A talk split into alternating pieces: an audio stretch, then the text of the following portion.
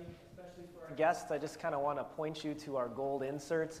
If you weren't aware of it, there are sermon notes on one side that you can write in notes, fill in blanks, and then please do take home the sermon study um, that you find on the back. Uh, some extra questions for your uh, weekly devotional life. Dear friends, um, when you think of fishing, I know we have fishermen here today.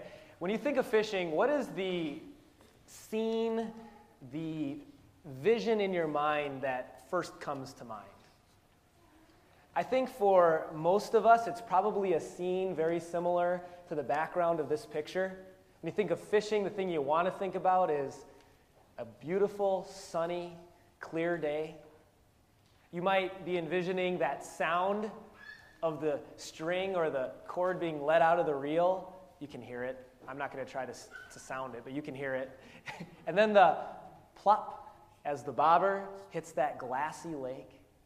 And then fishing in the summer in Minnesota, you kind of sit back and you watch, and you got a bag of chips in one hand and your favorite beverage in the other, and you talk with your buddies or your family or whoever's with you. And you just wait and watch, and you watch and for those circular ripples that go around the bobber to let you know that there's a bite. And the thing is about fishing is that it is for some of us, one of the greatest things that we enjoy doing in the summer. That fishing a day like I just described can almost be therapeutic for us.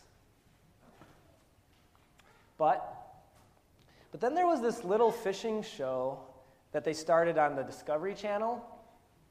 Some of you already know what I'm talking about. I just stumbled upon it myself. It's called The Deadliest Catch. this is not fishing on Lake Marion. The deadliest catch is called that not because the fish they're going after are deadly, but because the environment is deadly. It's a documentary, a reality TV show about fishermen on the Bering Sea. That's the area between Alaska and Russia. Um, that water body, wa- body of water, and their pursuit or fishing of uh, Alaskan king crabs. And what this environment is just horribly dangerous for fishing. Um, 30 to 50 foot waves. That in itself would mark me off the list of being a uh, crab fisherman. But along with that, people, these fishermen endure um, concussions, puncture wounds, amputations, chipped teeth, broken bones, broken ribs, and even death. Um, fishing for king crabs in the Bering Sea, I read, has a 100% injury rate. And the mortality rate, being a fisherman during the fishing season, is one death every week, is what it averages out to. I watched it one or two times, and my thought is, was this why would anyone do that? And the answer is probably money, right? And that's why you do dangerous, that's why people do dangerous things. But even there, there's got to be other ways to earn money. I would not do this. Now, I want you to kind of keep that, those two scenes in the background of your mind. And I want to catch you up to where we are in this uh, sermon series for a moment. We're talking about fishing, as Ezra mentioned, catching men, fishing for people through the gospel. And in the first week, I kind of um, told you the way it was, as Jesus told us, is that if you're a Christian, you should be about fishing.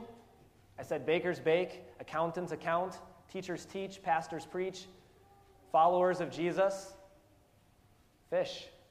No debating it. Well, I don't, I'm not outgoing. We, well, that's all right. Use the gifts you have. But we are to be about fishing.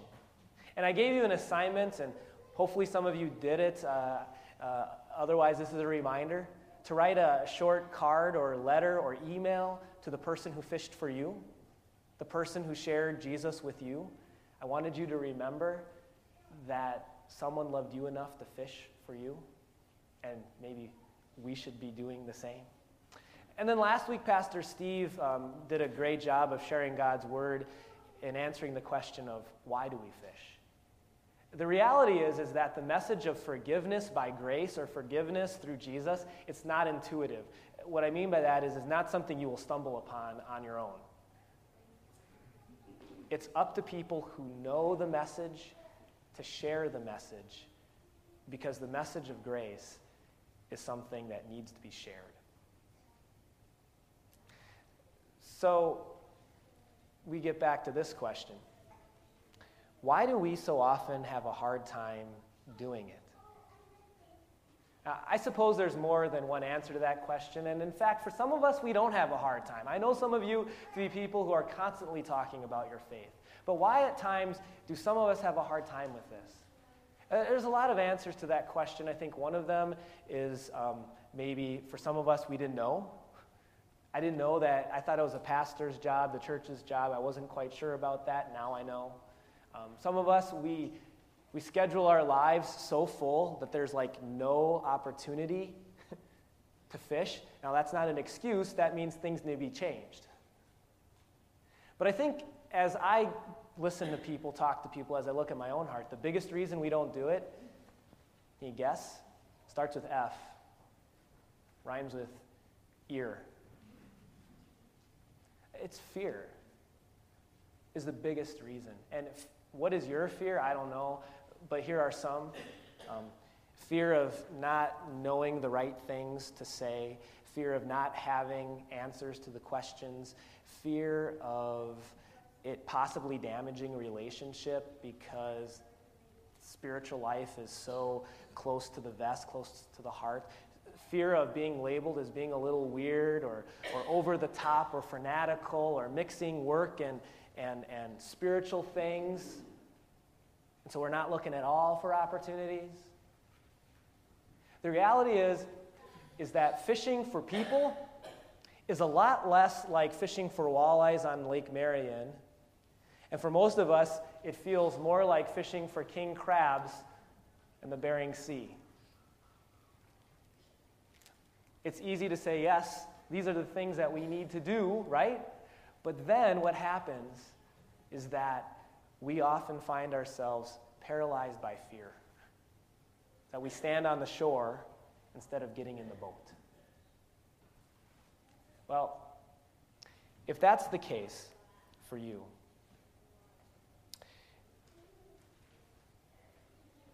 I pray that it's not the case after we're done today. If that's the case, if that's how you feel, I want you to know that you're not alone. The interesting thing we find in the Bible is did you know that some of the most influential people in getting the gospel that God used in getting the gospel to go from the time of Jesus into that next time frame were cowardly fishermen one time. They were scared. They were cowards. They did not want to fish. They felt like fishermen on the Bering Sea. But that changed. And the cool thing is, God gave us this, this account. We call it the book of Acts. Not Acts like AX, but Acts as in the actions of the apostles or the, the, the history of the early church. And it shows us how these fishermen came, went from cowards to being bold people that, in fact, as far as we know, 10 of the 12 chose death rather than to stop talking about Jesus. And what I'd like to do right now is to look at a, a little portion of Acts, Acts chapter 4. I want to give you a little context around this. Um, by this time, as I'll, when I read it, by this time in history, these fishermen had already gone from cowards to bold fishermen. And in fact, what they um, had just, Peter and John had just been in prison because they would not stop talking about Jesus. In fact, Peter wrote or uh, spoke to these Jewish leaders. We cannot help speaking about what we have seen and heard. They had this confidence. You are not going to stop us. Before letting Peter and John release them, letting them go from prison, the Jewish leaders um, had a few more threats they wanted to give to him, to them. And that's where we pick up in Acts chapter 4. After these threats were given, verse 23. You can follow along here or otherwise in your bulletins. On their release from prison, Peter and John went back to their own people, um, to the other Christians, and reported all that the chief priests and elders had said to them. When they, those other Christians, heard this, they raised their voices together in prayer to God. And, and this prayer is what we're going to spend the bulk of our time looking at. Here it is Sovereign Lord, they said, you made the heaven and the earth and the sea and everything in them.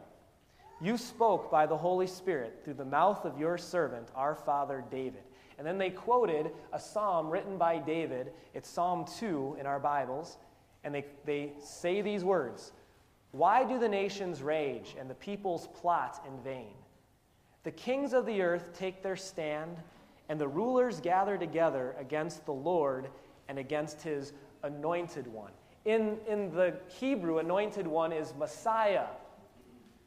As they quote this section that prophesies that the people of the earth are going to try to stand up against God and his Messiah. That it, this promise that the people of the earth are going to stand up against God and his, in the Greek, anointed one, Christ. This is a prophecy that the world is going to stand up against Jesus.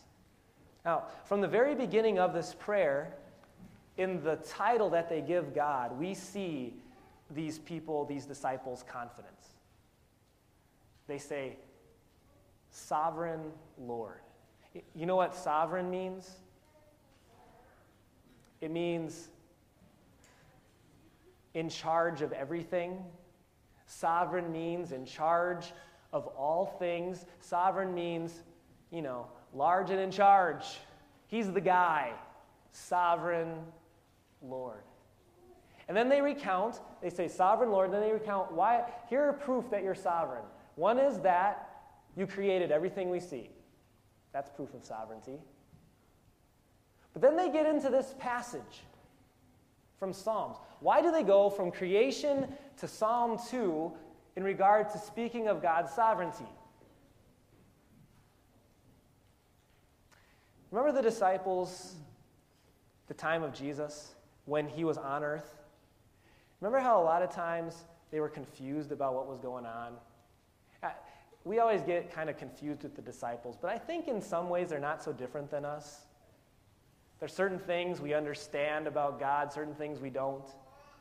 There were times in the Bible where it was written about the disciples, they did not understand why Jesus had to die before his death and resurrection, or they did not understand what he meant when it said that he was going to be leaving them, right? You know these Remember these things? Well, listen to verses 27 and 28.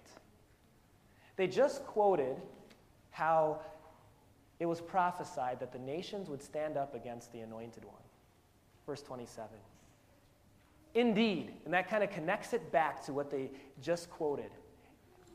It's prophesied that people are going to stand up against the Lord. Indeed, this happened. And then they say, Herod and Pontius Pilate met together with the Gentiles and the people of Israel in this city to conspire against your, they're still praying, holy servant Jesus, whom you anointed, the Christ. They did what your power and will had decided beforehand should happen. This is an amazing section because we see right into the hearts of the disciples.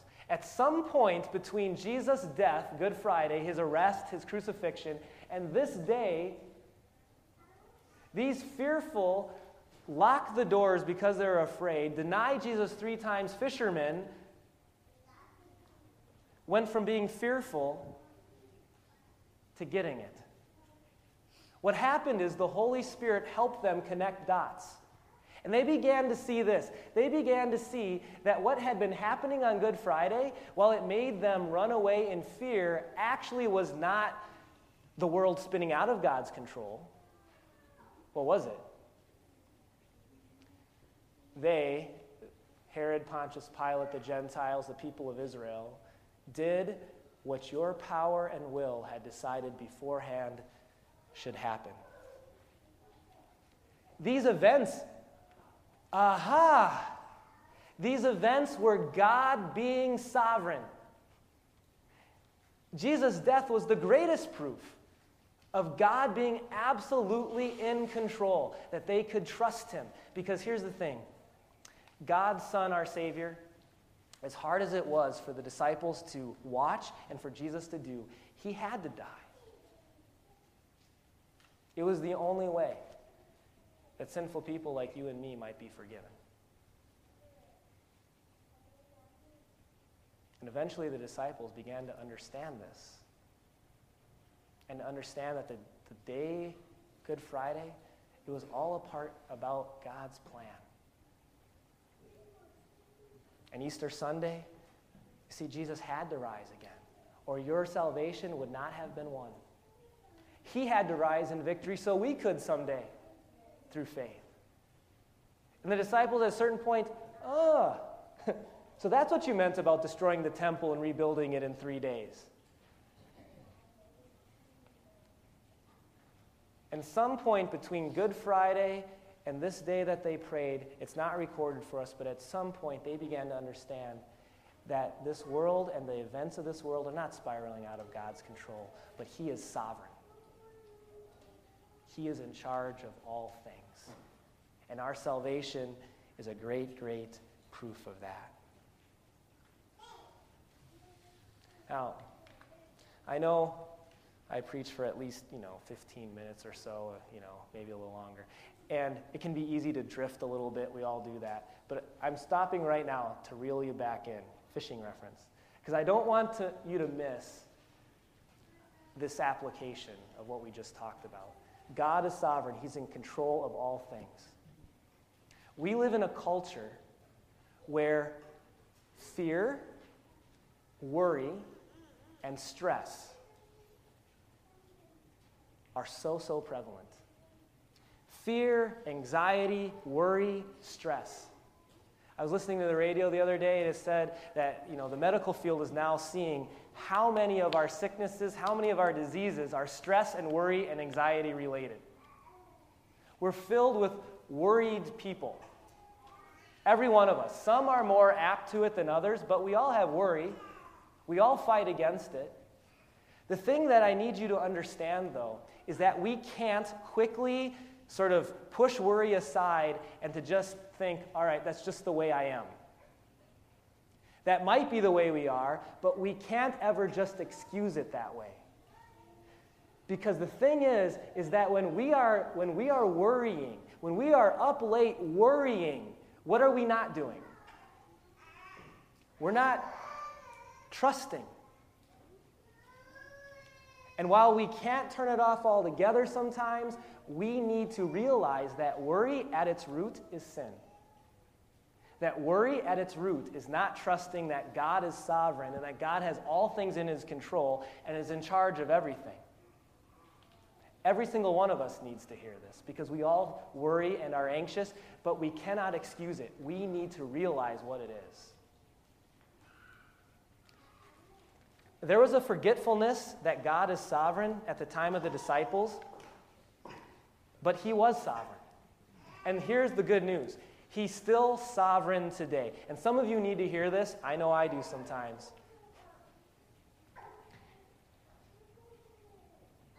Do you believe God is sovereign? I'm seeing your hearts. They're going like this. If God is still sovereign, then what in all the world do you need to worry about? If God is still in charge of all things, then what in the world do we need to be anxious about? If God, if Jesus is sitting at the right hand of God right now, in control of all things, in victory, then what in all the world do we need to fear?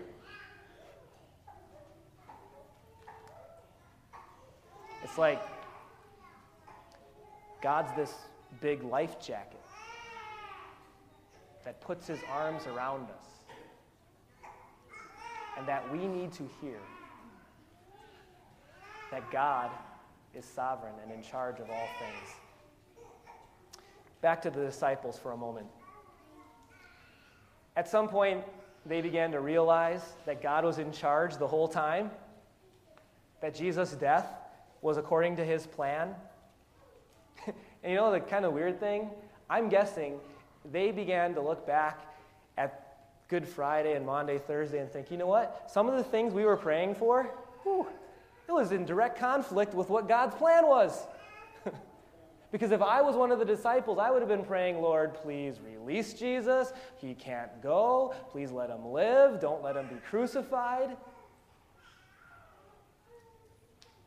And for a time, their desires were in direct conflict, although they didn't know it, with God's plan. And now they look back and they see, whew, God was in control the whole time. And listen to what they pray to the sovereign God. Here's another point you don't want to miss. Now, Lord, consider their threats. Now, notice what they didn't pray, at least not here. They didn't pray, Lord, take away my enemies. And in part, I think that's because they're like, well, in the past, you used our enemies for your plan, so I'm not going to pray that.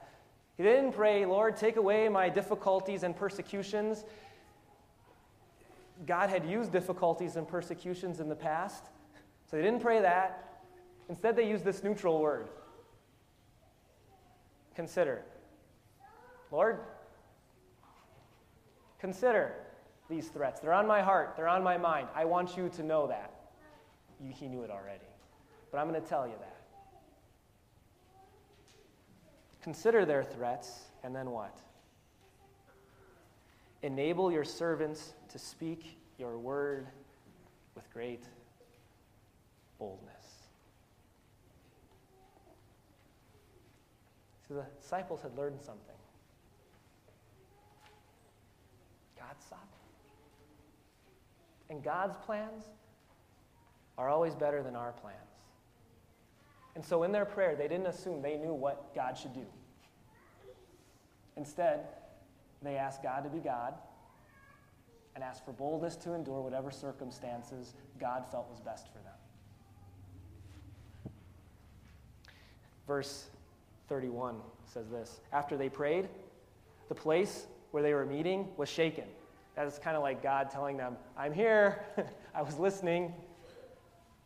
And they were all filled with the Holy Spirit. And they spoke the word of God boldly. There's something powerful God wants you to know about your fishing lives, about your prayer lives, about your entire lives. See, so often our prayer lives are like this when we talk to God in the middle of fearful situations. Dear Lord, thank you for this day. No, we just we always start with that, right? And then give me, give me, protect me, protect me, help me, help me. We've talked about this before. Save me, save me. And again, don't misunderstand me.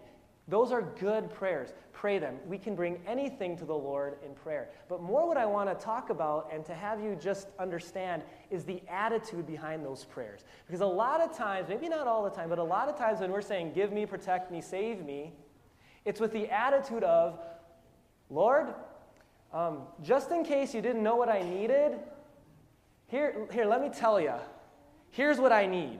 And just in case um, sovereign God, um, that, you know, I may know better about this situation than you do. Um, let me give you some knowledge here of what would be good for me in this situation. So there's this attitude sometimes when we ask for things that is as if we need to let God in on what he should be doing. Here's a better way to pray Lord, thank you for this day.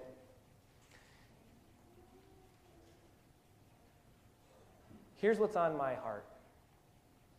Here's what I'm struggling with. Here's what's on my mind. Here's what I'm feeling. Sovereign God. Consider those things because they're on my heart. But what I pray for is that you would give me boldness to get through whatever circumstances you feel are right for me because you are sovereign. Now, that's a little different, isn't it? You know, you already pray that every week if you go to church. We blow by it so fast. But you've also asked God that before. Lord's Prayer Thy will be done on earth as it is in heaven.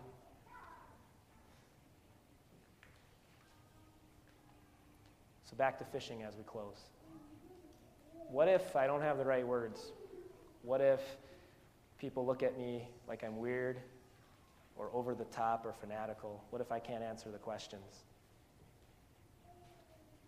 I guess those are questions to have or concerns. I mean, how many of those really come up? I think sometimes we put barriers in our way that are not actually real ones.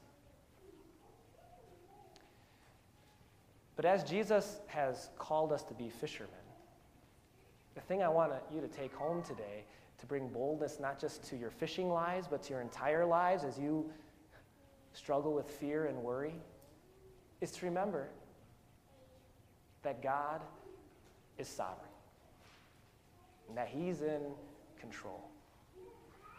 And then instead of praying, Lord, take all the obstacles out of my life, we say, Consider the obstacles, but give me boldness to endure which you see is best. And then we get out of the shore and into the boat, and we start fishing, trusting. What in the world do we have to fear? Amen. Please stand.